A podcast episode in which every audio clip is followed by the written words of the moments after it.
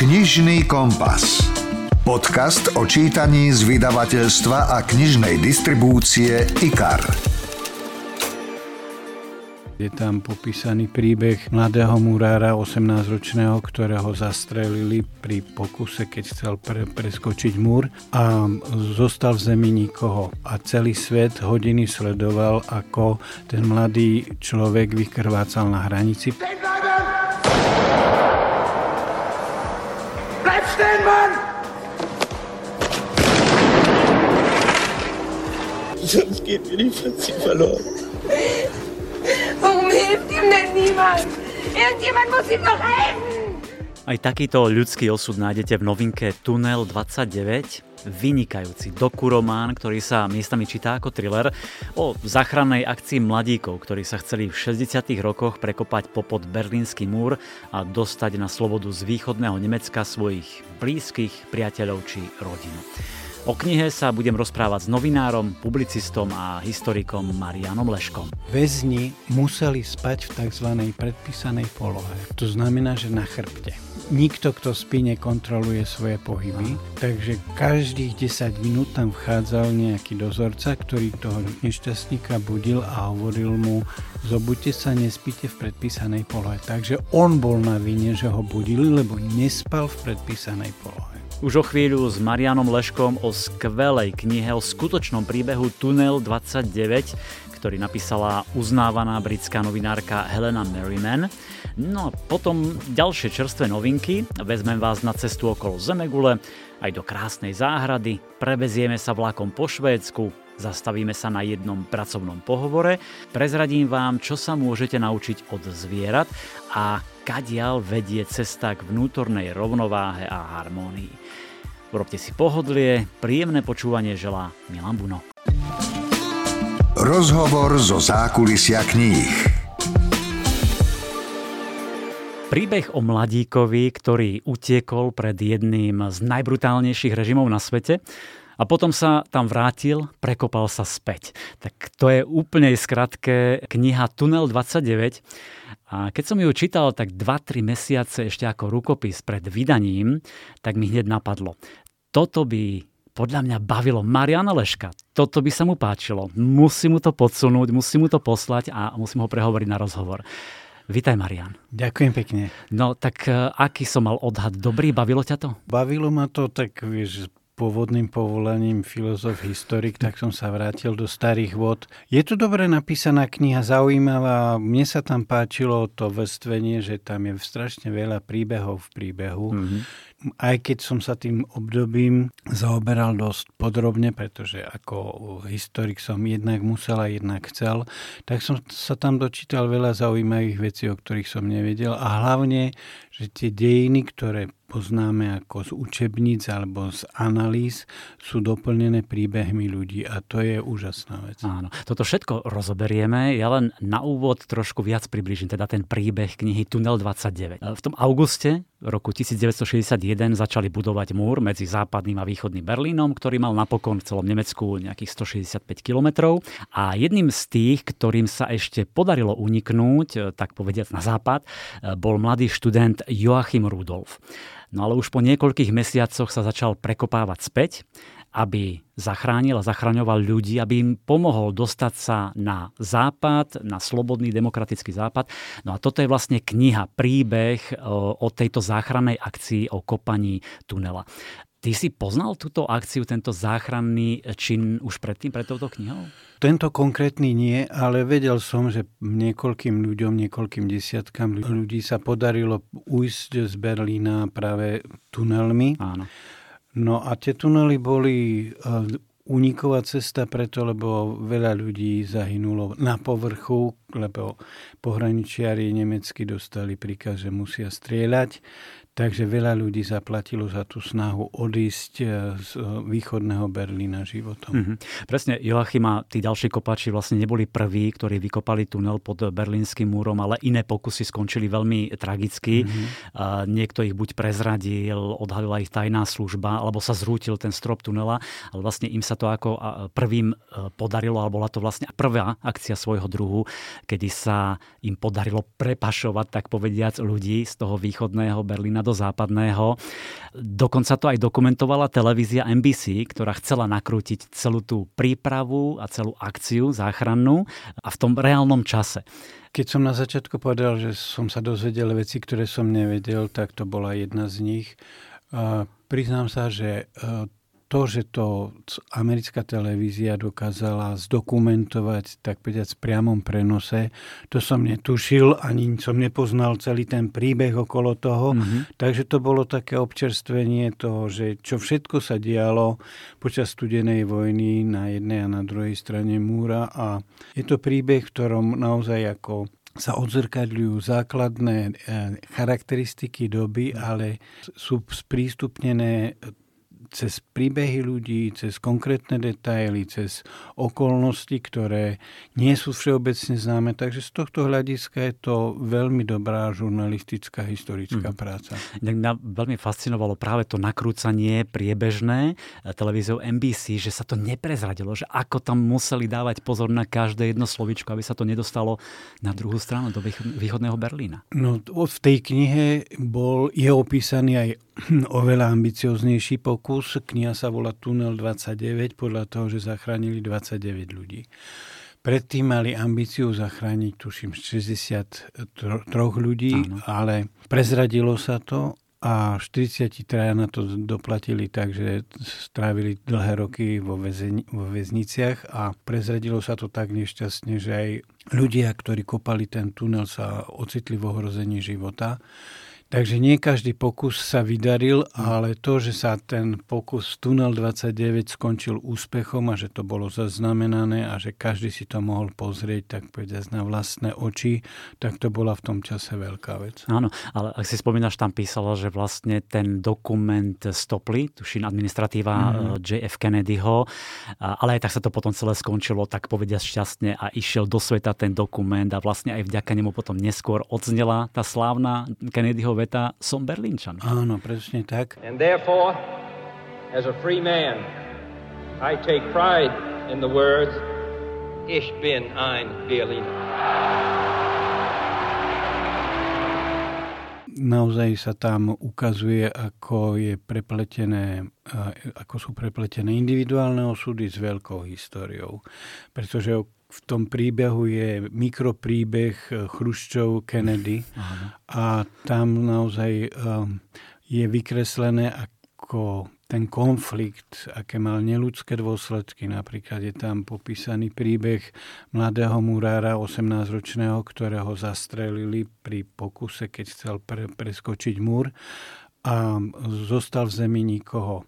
Tak, eh, a celé, celý svet hodiny sledoval, ako ten mladý človek vykrvácal na hranici, pretože východní Berlínčania nešli, lebo sa báli strelby, západní mali príkaz nezasahovať a výsledkom, výsledkom toho bolo, že jeden mladý človek zomrel tak, ako si málo kto vie predstaviť, krvácajúc pred zrakmi televíznych kamier mm. a fo- fotografov. Mm-hmm. Stehen, Mann!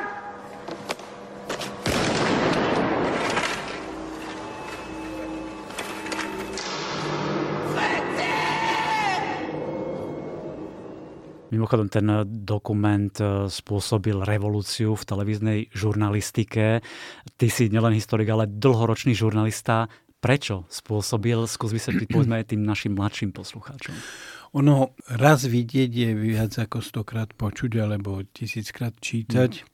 Ľudia nemali mm, predstavu jasnú, že čo to znamená, keď niekto sa dostanul bez vlastnej viny za múr, za plot, cez ktorý sa nedalo prejsť a videli na vlastné oči, čo to obnáša, keď sa niekto snaží ten múr prekonať. Hmm. A videli od samého začiatku, s jakou neludskou námahou po centimetri sa hlbil ten tunel. Videli, ako utekajú cez ten tunel mladé ženy s deťmi v náručí a videli to šťastie, keď sa ocitli na druhej strane múru. Takže Američania, ktorí mali len nejasné tušenie, že niekde v nejakej krajine, nejakom štáte existuje Berlínsky múr, tak získali jasnú predstavu o tom, čo to znamená, keď taký múr je postavený a nedá sa cez zeň prejsť. Mm-hmm. Jednak počas toho čítania som si často googlil tie informácie a najmä fotky, aj o ktorých tam bola reč, mm-hmm. ako ten preskakujúci a podobne. To vám nebudem viac prezrádať, to tam nájdete. Ale tiež som si potom vyhľadal aj tento film, tento dokument a ja som ho dokonca našiel niekde či na YouTube alebo niekde inde a som si ho celý pozrel a potom to pre mňa nabralo ešte iný rozmer, lebo som vlastne o tom čítal, poznal som to a ešte som teraz videl vlastne, o čom tam písali. Takže odporúčam prípadne pozrieť si aj tento dokument. Inak celá tá kniha Tunel 29 je napísaná veľmi napínavo, pútavo, miestami možno až thrillerovo. Napríklad to, čo si spomínal, ten prvý útek, ktorý sa žiaľ skončil neúspechom a, všetkých pochytali, bolo, bolo to prezradené. Je to podľa mňa skvelá lekcia z histórie pre nás všetkých. A ja si myslím, že sa tá kniha bude páčiť najmä teda možno starším, tej strednej generácii, my, čo sme zažili Berlínsky múr a socializmus a tak ďalej. Ale myslíš, že má čo povedať aj tým mladým, ktorí sa o tom len učia? Určite áno, pretože jedna vec je štyri riadky v nejakej učebnici a druhá vec je vidieť to alebo mať tú skúsenosť cez príbehy ľudí, ktorí to zažili na vlastnej koži. Sú tam veci, ktoré sú zaujímavé pre každého, keď eh, si chce predstaviť, čo bola studená vojna, hmm. čo boli konfrontácie na hraniciach, čo bol um, režim, ktorý sa udržiaval vyslovene cez špicľovanie a cez udávanie. Je to naozaj poučné a poučné v takom zmysle, že dáva predstavu, ako ten režim dokázal vydržať 50 rokov a jak musel byť dôkladne prepracovaný, aby tých ľudí pod bodákmi a pod tankami udržal na ich miestach, pretože pri prvej príležitosti, kedy už tie tanky nehrozili, tak tí ľudia tú možnosť e, zmeniť ten režim využili. Niekedy máme pocit, a často oprávnenie, že si necelkom uvedomujeme dôsledky a konzekvencie tej zmeny, ku ktorej došlo. A tá kniha je učebnicový príklad toho, aby sme si uvedomili, aký je rozdiel žiť v slobodnej a neslobodnej spoločnosti. Absolutne súhlasím, presne mne sa veľmi páčilo to podanie spoločenského politického pozadia, ten každodenný život za Berlínskym múrom, že ako sa tam ťažko žilo, čo si ani my nevieme predstaviť, ktorí sme teda možno žili v tom období, ale to už už nie tí mladí, ktorí si myslia, že sloboda a všetky tie práva sú zadarmo. Sú, samozrejme, iste. Tá informácia, ktorá je v tej knihe, že ten režim sa držal na konfidentoch, na udávačoch a na štázi. Tam je jeden údaj, ktorý musel, musí každým otriasť keď Nemci niečo robia, robia to naozaj dôkladne a dopadlo to tak, že na šiestich ľudí bol jeden udávač. A mali to prepracované všetky tie metódy, ktorým lámali ľudí, ktorým ich, ktorým ich nútili, aby spolupracovali veľmi detailne. Od toho príznačný detail napríklad, že za Stalina a za jeho éry gulagov jednoducho mučili ľudí tým, že im odopierali spánok. Nemci to robili rovnako, len to postavili tak, že väzni museli spať v tzv. predpísanej polohe. To znamená, že na chrbte. Nikto, kto spí, nekontroluje svoje pohyby, Aha. takže každých 10 minút tam vchádzal nejaký dozorca, ktorý toho nešťastníka budil a hovoril mu, zobuďte sa, nespíte v predpísanej polohe. Takže on bol na vine, že ho budili, lebo nespal v predpísanej polohe. To sú také neuveriteľné detaily a mnohé takéto bežné a strašné, kruté veci tam spomína a autorka, píše tam o nich a myslím, že presne sú pre nás, aj pre tých mladších, dôkazom, alebo že si môžu prečítať, ako sa kedysi ťažko naozaj žilo, aké to bolo, aké to bolo strašné. Ale myslím, že ich to zaujme tých mladších aj tým, že to je e, kniha aj tak trošku o špionáži, o tej zrade, o láske, čo sú prvky, ktoré by ich mohli baviť aj popri tejto historickej línii. Isté, lebo základný dôvod, prečo tí mladí ľudia namiesto toho, aby sa, keď už sa im podarilo ujsť ako Joachimovi Rudolfovi, nevenoval sa štúdiu, ale kopal dlhé mesiace, celé hodiny ten tunel spolu s ďalšími ľuďmi, mm.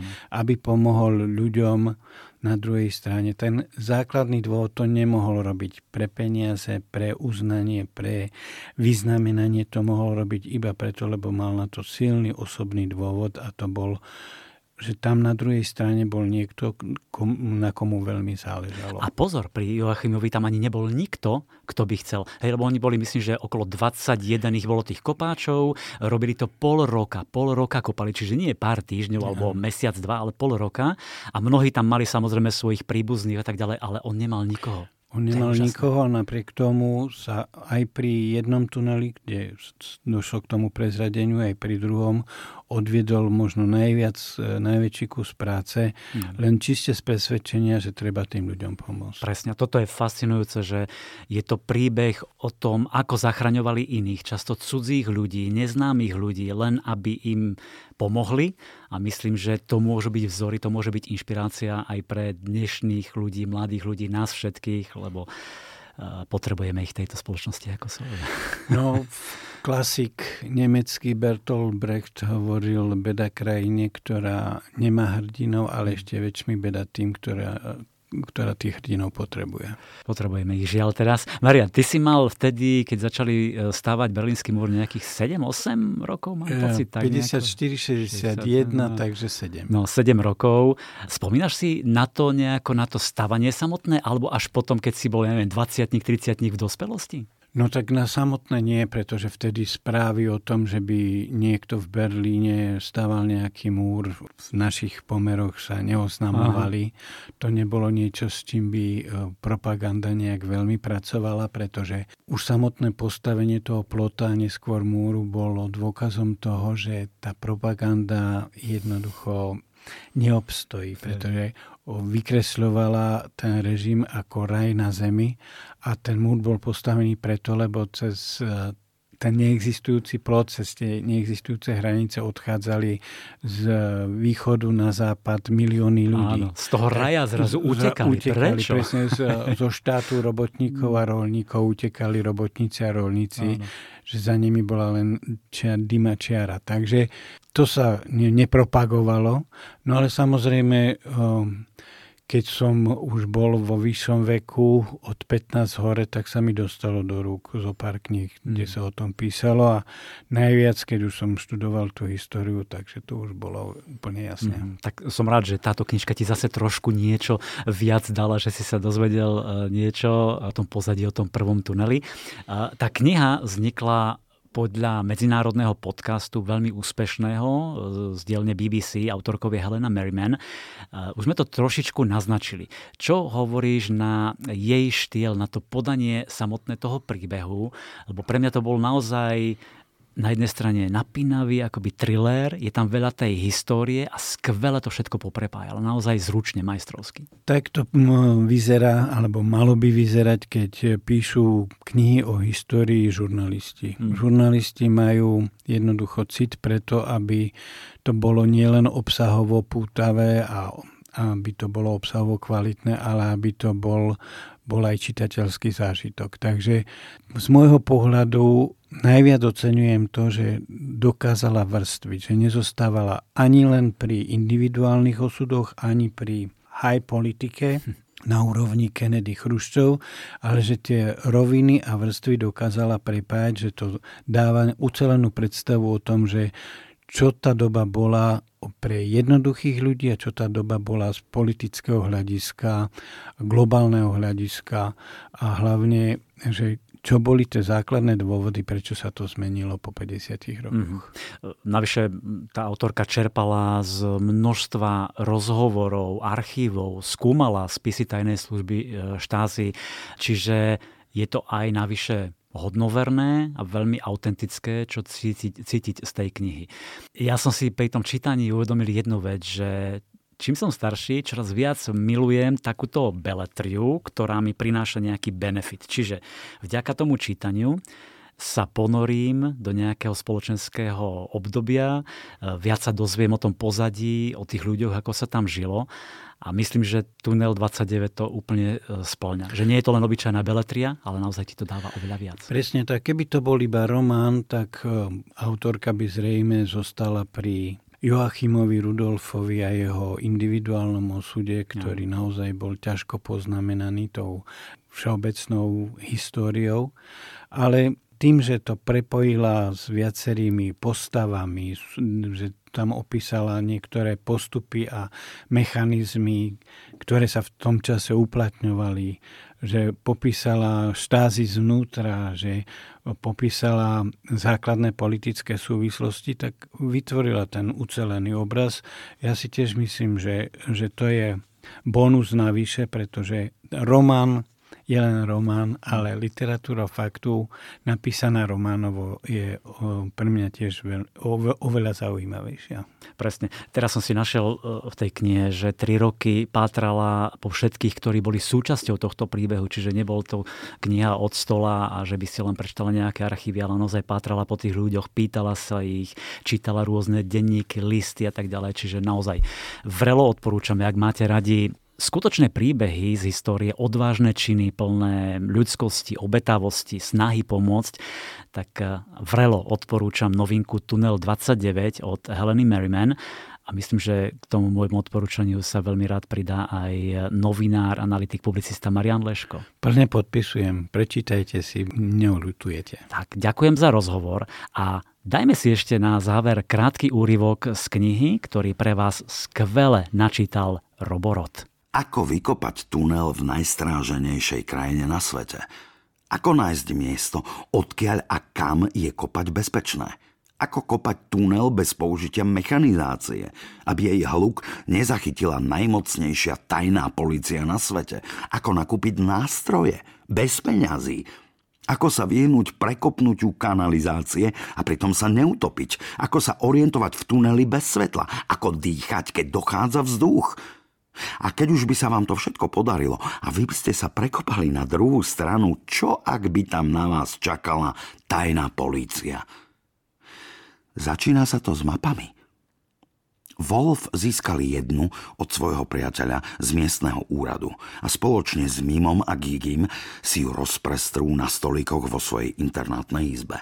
Prstami sledujú trasu po uliciach, po riekach, preverujú si jednotlivé miesta, či pod nimi nevedie potrubie a aká je výška hladiny. Snažia sa nájsť to najlepšie miesto v západnom Berlíne, kde by sa dalo kopať. Ak by to bolo príliš ďaleko od múra, kopali by celé mesiace. Ak príliš blízko, Mohli by ich zbadať východonemeckí policajti, strážiaci múr zo strany východného Berlína. A netreba zabúdať, o aký druh zeminy tam ide. Berlín leží prevažne na štrkovitej a piesočnatej pôde, ktorá sa ľahko prepadne. Musia preto nájsť miesto s hliníkovým ílom, kde by mohol tunel niečo vydržať. A napokon je tu voda. Hladina podzemnej vody v Berlíne je vysoká, Niekedy sa nachádza sotva meter pod povrchom. Ak by nenašli na kopanie dostatočne vysoké miesto, tunel by mohol byť zaplavený a oni by sa utopili. Zakreslia si ceruskou potenciálne miesta na kopanie v blízkosti hranice, ale to bolo v podstate všetko, čo mohli vyčítať z mapy. IKAR. Čítanie pre celú rodinu. Keď vyšli pred tromi rokmi Malé ženy od Louisy May Alkotovej v novom kompletnom vydaní, čiže prvá aj druhá kniha v preklade Danky Jacečkovej. Predpokladalo sa niekoľko tisíc predaných kusov, no za tri roky sa vypredalo všetkých 23 tisíc výtlačkov tejto klasiky z roku 1868. A tak prišlo nové vydanie, ale tento raz sú malé ženy ešte vylepšené o nádhernú oriesku. Len pripomeniem, že je to príbeh štyroch sestier, ktorý sa odohráva v časoch americkej občianskej vojny v rokoch 1861 až 1865, do ktorej narukoval aj otec rodiny Marčovcov. Jeho manželka a dcery prežívajú neľahké obdobie sprevádzané chudobou, chorobami a mnohými inými problémami. Napriek tomu si udržiavajú zmysel pre humor, sebaúctu a veria, že ich raz čaká lepšia budúcnosť. Bezstarostné dievčatá dievčatá, štyri sestry, čiže Mac, Joe, Beth a Amy, sa za krátky čas menia na skutočné malé ženy, schopné čeliť aj ťažkým výzvam s odvahou a odhodlaním. Tento román teda vyšiel v druhej polovici 19. storočia, ale jeho obľúbenosť prekročila hranice času. Stále ďalším generáciám Matiek a dcer ukazuje hodnotu rodiny, priateľstva, odpustenia a života v pravde a láske. Musím priznať, že mňa úspech tohto nového kompletného vydania prekvapil, ale o to viac sa teším z novej obálky s orieskou, Schválne si ju pozrite v knihkupectve alebo aj na internete, e, sú tam fotky a úžasná. No a tak som sa spýtal prekladateľky Danky Jacečkovej, v čom je podľa nej taký úspech knihy Malé ženy aj dnes, po vyše 150 rokoch. Mám veľkú radosť, že sa malým ženám v mojom preklade tak darí a že vydavateľstvo IKAR prišlo s novým vydaním, ktoré má krásnu oriesku a takisto sa teším, že pred letom činohra Slovenského národného divadla uviedla premiéru rovnomenného príbehu v režii Mariana Amslera. Uvažovala som nad tým, aký môže byť kľúč k tomu, že je tento príbeh taký obľúbený aj po vyše 150 rokoch od jeho vydania a to napriek tomu, že jazyk je vzhľadom na obdobie, v ktorom kniha vznikla, dosť archaický, dej pomalý a za veľké udalosti sú tu považované veci, nad ktorými by človek v dnešnej rýchlej dobe iba mávol rukou. Uvedomila som si, že možno práve v tom spočíva tajomstvo úspechu. Nechať veci plynúť, dýchať zhlboka, preciťovať každé krásne gesto, vrátane tých smutných a inšpirovať sa rídzimi medziľudskými putami a vzťahmi, ktoré majú čas a priestor dozrieť. Toto je podľa mňa tajomstvo malých žien, ktoré berú do rúk ďalšie a ďalšie generácie nie ako nejaký muzeálny kúsok, ale ako pohľadenie duše a v istom zmysle aj ako školu života. Pre dnešného človeka možno trochu sladkú a priveľmi idylickú, ale priznajme si, že niekde v kútiku duše máme všetci slabosť pre takéto šťastné konce. Počúvate podcast Knižný kompas. Ak ste si obľúbili severské krymy a zvlášť dvojicu píšucu pod pseudonymom Erik Axel Sund, určite ste sa tešili na ich novinku. Volá sa Nečas a je to tretí diel voľnej trilógie Melancholia, ktorej e, jednotka Sklenené tela vyšli v roku 2016, Nasledoval druhý diel Bábkar v roku 2020, no a teraz tu máme záver série, Takže chlapci si dávali trošku na čas, hoci sa ich kniha volá Nečas. V každom prípade stojí za prečítanie, pretože táto ich šiesta kniha je asi tým najlepším, čo napísali a zároveň prepája všetko to, čo napísali. Je to krimi o tom, čo sa s nami stane, keď zídeme z cesty, keď sa vzdáme svojich rolí, životných zásad a akýchsi pravidiel. Ocitneme sa teda na severe Švédska, kde do vlaku nastúpi mladé dievča, a mm, vydá sa do Štokholmu. E, tam sa zapletie do bitky, policia ju zatkne, ona skončí na policajnej stanici no a tam sa spúšťa vyšetrovanie. Kto je to dievča, čo tam robí a prečo sa zaplietla do bitky. K prípadu privolajú aj kriminálnu komisárku Janet Kilbergovú a jej kolegov Jimmyho Schwarza a Nilsa Alunda. Ukazuje sa totiž, že je to celé zložitejšie, ako sa na prvý pohľad zdalo. Prítomnosť dievčiny totiž súvisí s dvoma vraždami na predmestí a s každou novou stopou sa zamotáva už bez tak zložitý vzorec súvislostí. Druhou líniou príbehu, ktorá sa odvíja popri tomto vyšetrovaní, je niečo, čo vás, verím, bude rovnako baviť, ak máte radi svet literatúry. E, sledujeme totiž krst najnovšieho románu spisovateľa Pera Quidinga, ktorý je o dievčati menom Stine je zo severu Švédska a koncom 19. storočia musela pre hladomor emigrovať do Spojených štátov. E, čo je zvláštne a nečakané, Quidingov román sa čoraz viac prepája s vraždami, s prebiehajúcim vyšetrovaním a detektívy musia zabrať, zrýchliť, začínajú sa preteky s časom, pretože, no ale to už nechcem prezrádzať, Nečas je naozaj veľmi originálny, desivý a skvele napísaný krimi román o našej identite, o zídení z cesty. Štýl autorov je remeselne zručný. Vedia výborne vystavať zápletku plnú intriga zvratov a myslím, že v žánri psychologický thriller patria medzi špičku. Napokon tento román sa dostal aj do užšieho výberu na cenu Švédskej akadémie krimi spisovateľov ako najlepší krimi román roka 2022. Tak, vypočujte si úryvok, ktorý načítal Alfred Svan. Cigaretu si nezapálil, strčil ju do náprsného vrecka a vydal sa popri zábradlí k vagónu. Keď sa priblížil, prebleskovalo tam niečo iné, hneď pod plachtou. Perkele. Prekročil koľaj a vyhupol sa na vagón. Oprel sa o železný stĺpik, položil nohu na hrubý kmeň a vytiahol sa, aby lepšie videl. Vtedy to zazrel. Jasné. Bola to ruka.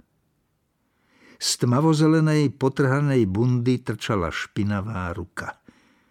Keď závan vetra plachtu nadvihol, uvidel vlasy. Dlhé blond kučery, plné kôry a malých triesok. Mŕtvola, pomyslel si a zvažoval, či sa má ísť pozrieť bližšie alebo zavolať políciu.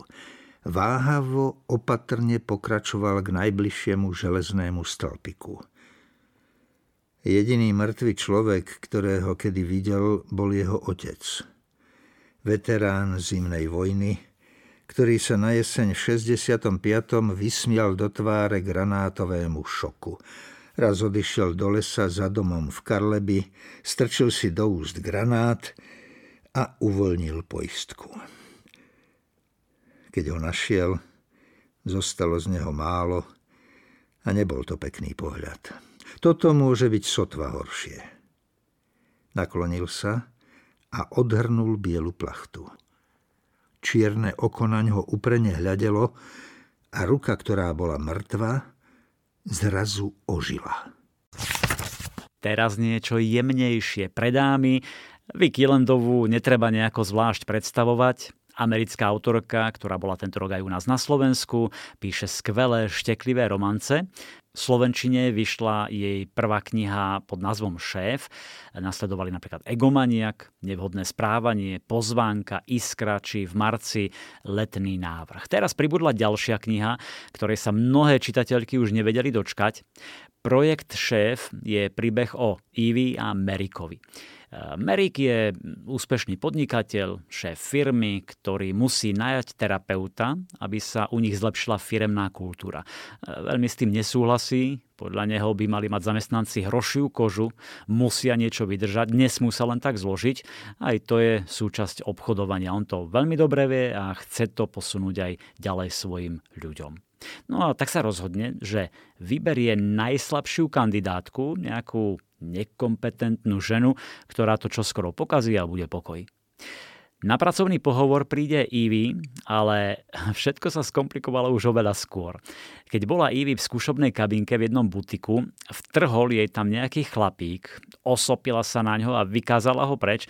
No a na pohovore zistí, áno, že tým chlapíkom je Merik, tak si asi viete predstaviť tie pocity. Navyše tam došlo k jednej trápnej situácii.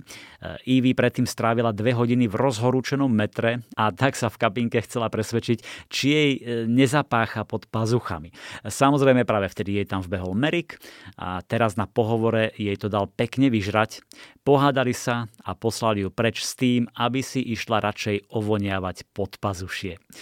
Ivy sa už rozlúčila s touto prácou, ale na jej prekvapenie prišiel jej mail s pozvánkou na druhé kolo. Merik si uvedomil, že táto uletená ženská môže byť skvelou kandidátkou na terapeutku, ktorá zlyhá. No, ale to nepozná Ivy.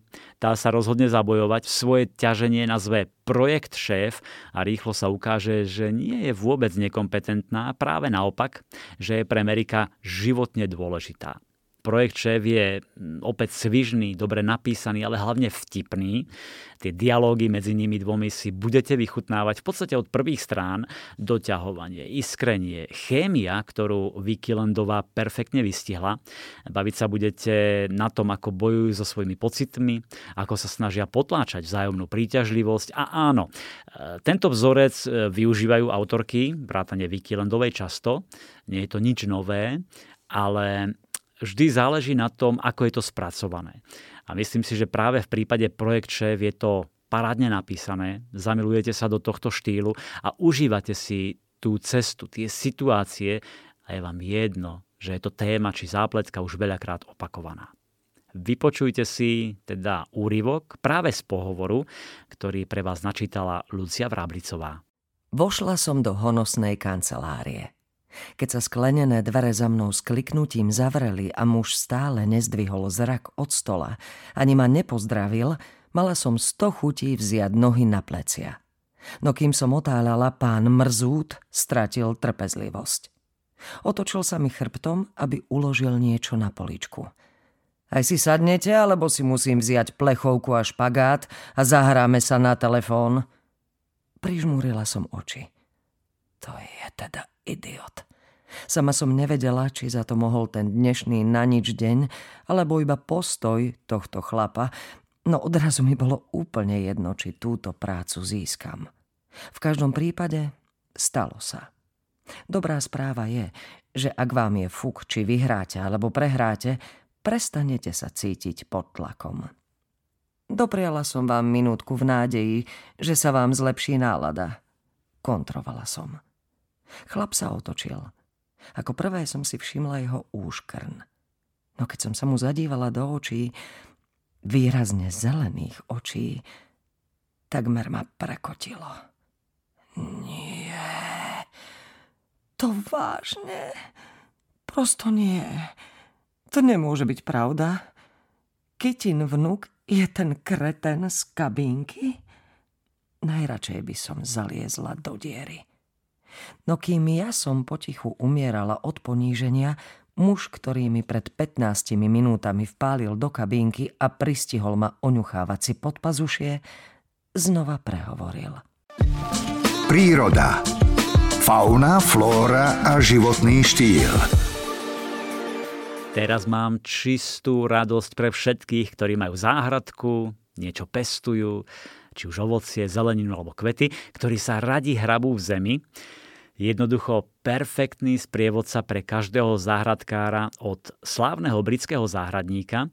Kniha sa volá Všetko o vašej záhrade a autorom je Monty Don, známy najmä ako moderátor seriálu BBC Záhradníkov svet.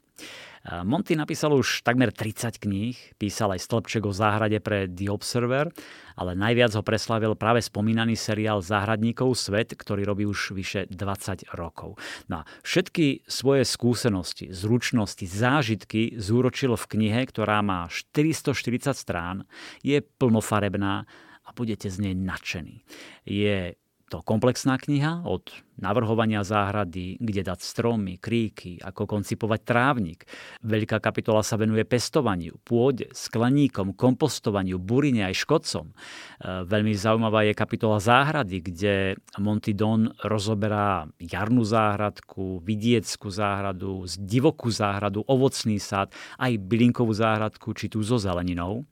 Eh, ďalšia kapitola je venovaná rastlinám, čiže trvalky, cibuľoviny, kríky, popínavé rastliny. Eh, dáva tiež rady, prečo pestovať vlastné potraviny, ako pestovať zeleninu podľa ročných období, ovocie, aj bielinky. Jednoducho, praktická, ilustrovaná príručka pre amatérských aj skúsenejších záhradkárov, ideálny darček na sviatok alebo pod vianočný stromček.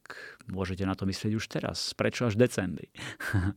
Napokon e, táto kniha bude knihou mesiaca september vo všetkých slovenských knihkupectvách, tak do nej nazrite a zalistujte si v nej. IKAR. Čítanie pre celú rodinu. Teraz vás vezmem na tú sľubenú cestu okolo našej planéty. Neviem, či poznáte sériu encyklopédií Vedomosti v kocke. Ak nie, určite si ju pozrite v knihkupectve, stojí za to. Sú to plnofarebné publikácie, taký väčší formát, e, cez 200 strán a veľmi pútavo podané rôzne témy a oblasti. E, v tejto sérii už vyšli knihy Veda, Vesmír, Oceán, História, Ľudské telo, Živočíchy a dinosaury v kocke. No a čerstvou 8. knihou je Zem v kocke. Na každej strane fotky, ilustrácie, grafy, tabulky a plno zaujímavých informácií. Encyklopédia vám priblíži, e, ako pred miliardami rokov vznikla Zem a čím je naša planéta unikátna. Spoznáte sopky, zemetrasenia a extrémne meteorologické udalosti, ktoré formovali našu planétu. Zistíte, ako nás ohrozuje zmena klímy a ako môžeme našu planétu ochrániť. Pekne, prehľadne rozdelená na kapitoly ako planéta Zem, pevnina, modrá planéta, to je najmä o vode, potom počasie a podnebie, život na Zemi, Zem a my, tam je to o ľuďoch, o cestovaní, o mestách a svetadieli. Okrem množstva zaujímavých a užitočných informácií, kniha prináša aj počítačové ilustrácie, ktoré vám ukážu Zem tak, ako nikdy dosiaľ. Máte doma nejaké zvieratko? Hm.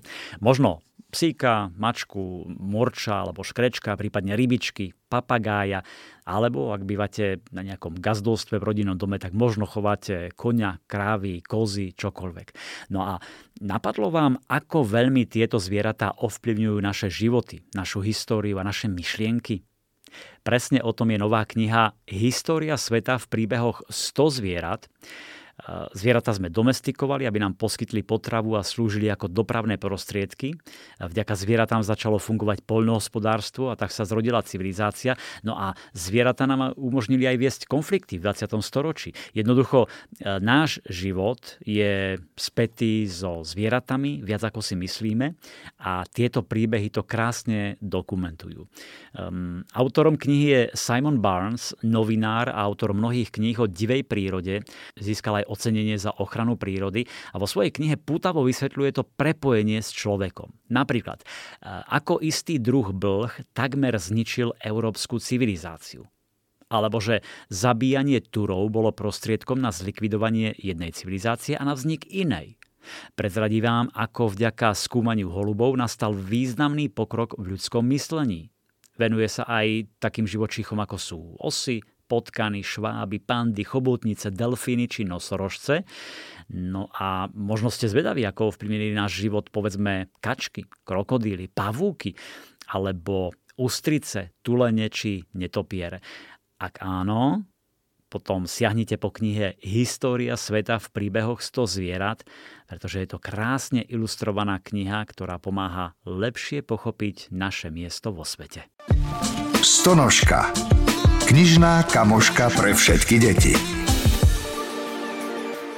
Túto dvojicu si zamilovali 10 tisíce detí. Ivona Ďuričová píše, a Adrian Macho nádherne ilustruje. Pred šiestimi rokmi prišli s knižkou Zvieratka z abecedy a bol to slovenský detský bestseller. 37 tisíc predaných výtlačkov, tak o tom sa môže snívať drvivé väčšine spisovateľov. Nie to tým, čo píšu detské knihy. Cieľom bolo priblížiť deťom abecedu, a to hravo, pútavo, zaujímavo, a ja myslím, že sa to podarilo. Nasledovali písmenka z abecedy, vlani hádanky z abecedy a pozor, dnes sú tu básničky z abecedy. Opäť osvedčený model, pritakáva mi Ivona Ďuričová, ktorú som navštívil u nej doma, kde tieto knižky píše. Táto najnovšia knižka Básničky z abecedy má rovnaký formát ako predošlé tri, rovnakého ilustrátora, čiže opäť sú tam krásne obrázky. No a je to taká všeho chuť a tiež v rámci abecedy od A po Z sú tam básničky. Teraz sa mi veľmi páči ilustrácia pri ľadovom medveďovi, lebo mám rada tyrkysovú farbu a je tam taká, taká polárna žiara Teraz si to olistujeme. Ľa, ľadový medveď. Je, to je nádherné. No ale vy ste teraz prešli inak jednu, ktorú mám ja obľúbenú, lebo samozrejme už som to veľmi prečítal. A je tam básnička knižka. Tá je naozaj krásna, aj tá ilustrácia, len pripomeňme, že tým ilustrátorom je Adrian Macho. Všetky tie knižky tu máme teraz pred sebou a perfektne zapadajú. Je to taká krásna sada. A tá knižka, len vám ju poviem, lebo vlastne to je 8 veršov. Knižka je svet fantázie, v ktorom všetko možné žije. Rozprávkové víly, draky, dinosaury, autá, vlaky. V knižke aj slon ľahko letí, otvára nám iné svety. Dnes čítame túto novú s básničkami obrázkovú. Nádherné básničky, áno, od, od A, čo je tam A antilopa, až po e, Z, čiže zvonček. E, krásne ilustrácie, vždy na jednej strane básnička, na druhej tá ilustrácia Adriana Macha. Tieto knižky teda už sú štyri, je to krásna sada a je to jedna z najpredávanejších kníh a, a sérií na Slovensku, takýchto detských. Sú to naozaj 10 tisíce detí a rodičov, ktorí si pochvaľujú, píšu aj nám.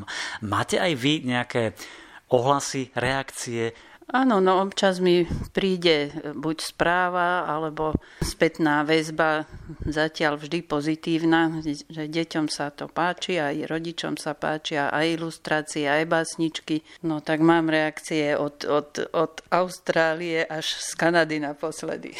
Wow, takže až tam doputovali tieto knižky.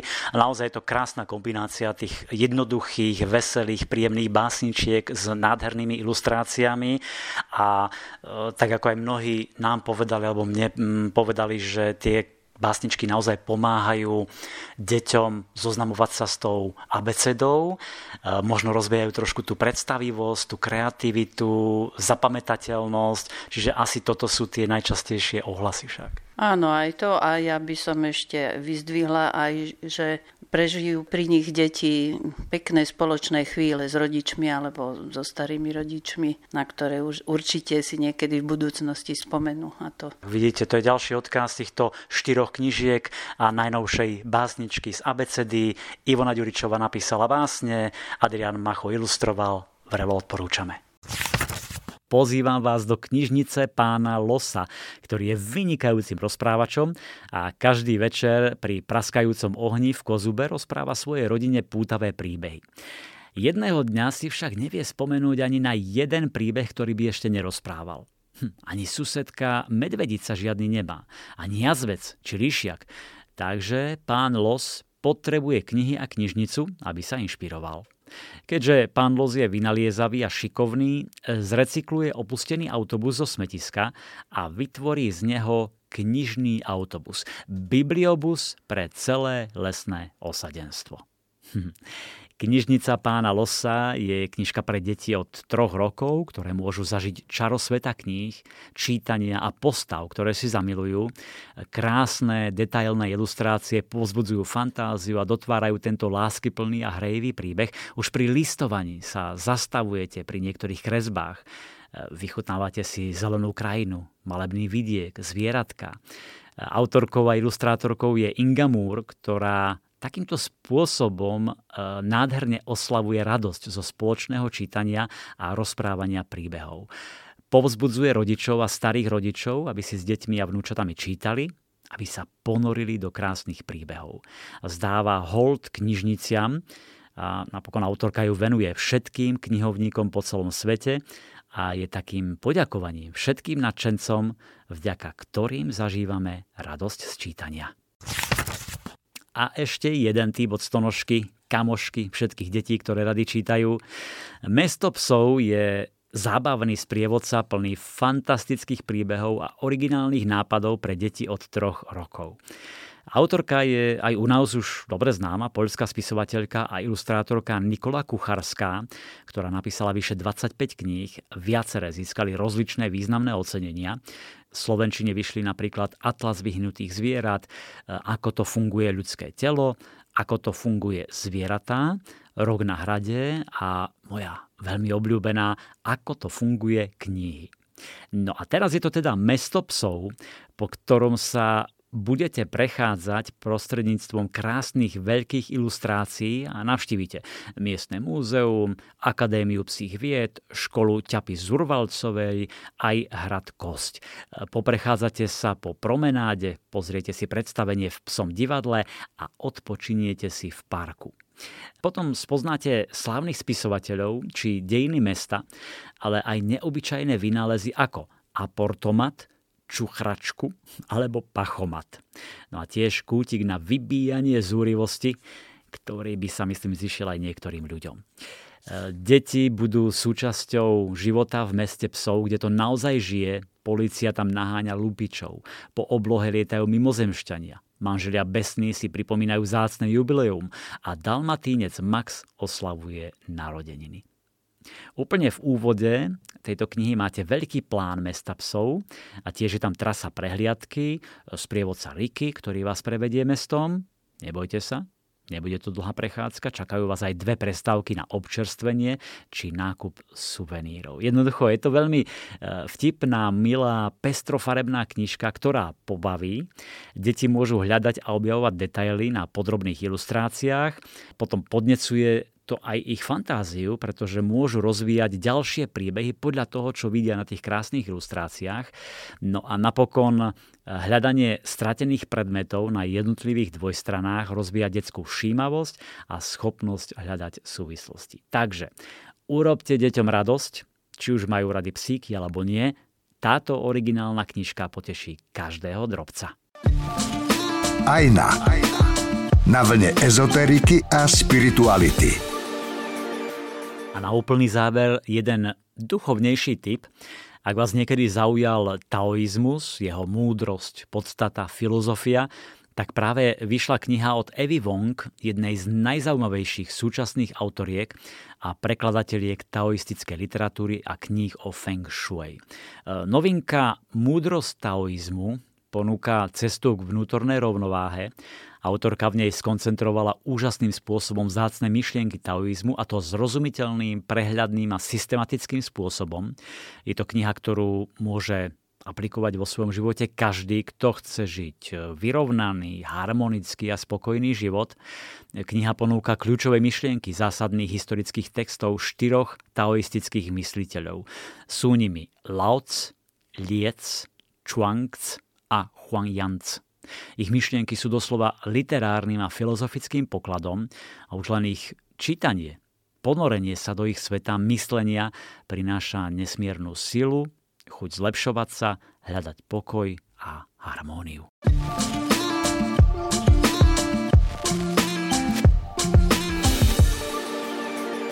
Milí priatelia, ďakujem za pozornosť. Verím, že ste aj pri počúvaní tohto podcastu cítili pohodu, pokoj, že ste sa možno inšpirovali a vaša najbližšia návšteva knihkupectva sa nezaobíde bez malého nákupu. Všetky tipy nájdete aj v popise k tejto epizóde, takže príjemné čítanie vám želá Milan Buno. Knižný kompas. Podcast o čítaní z vydavateľstva a knižnej distribúcie IKAR.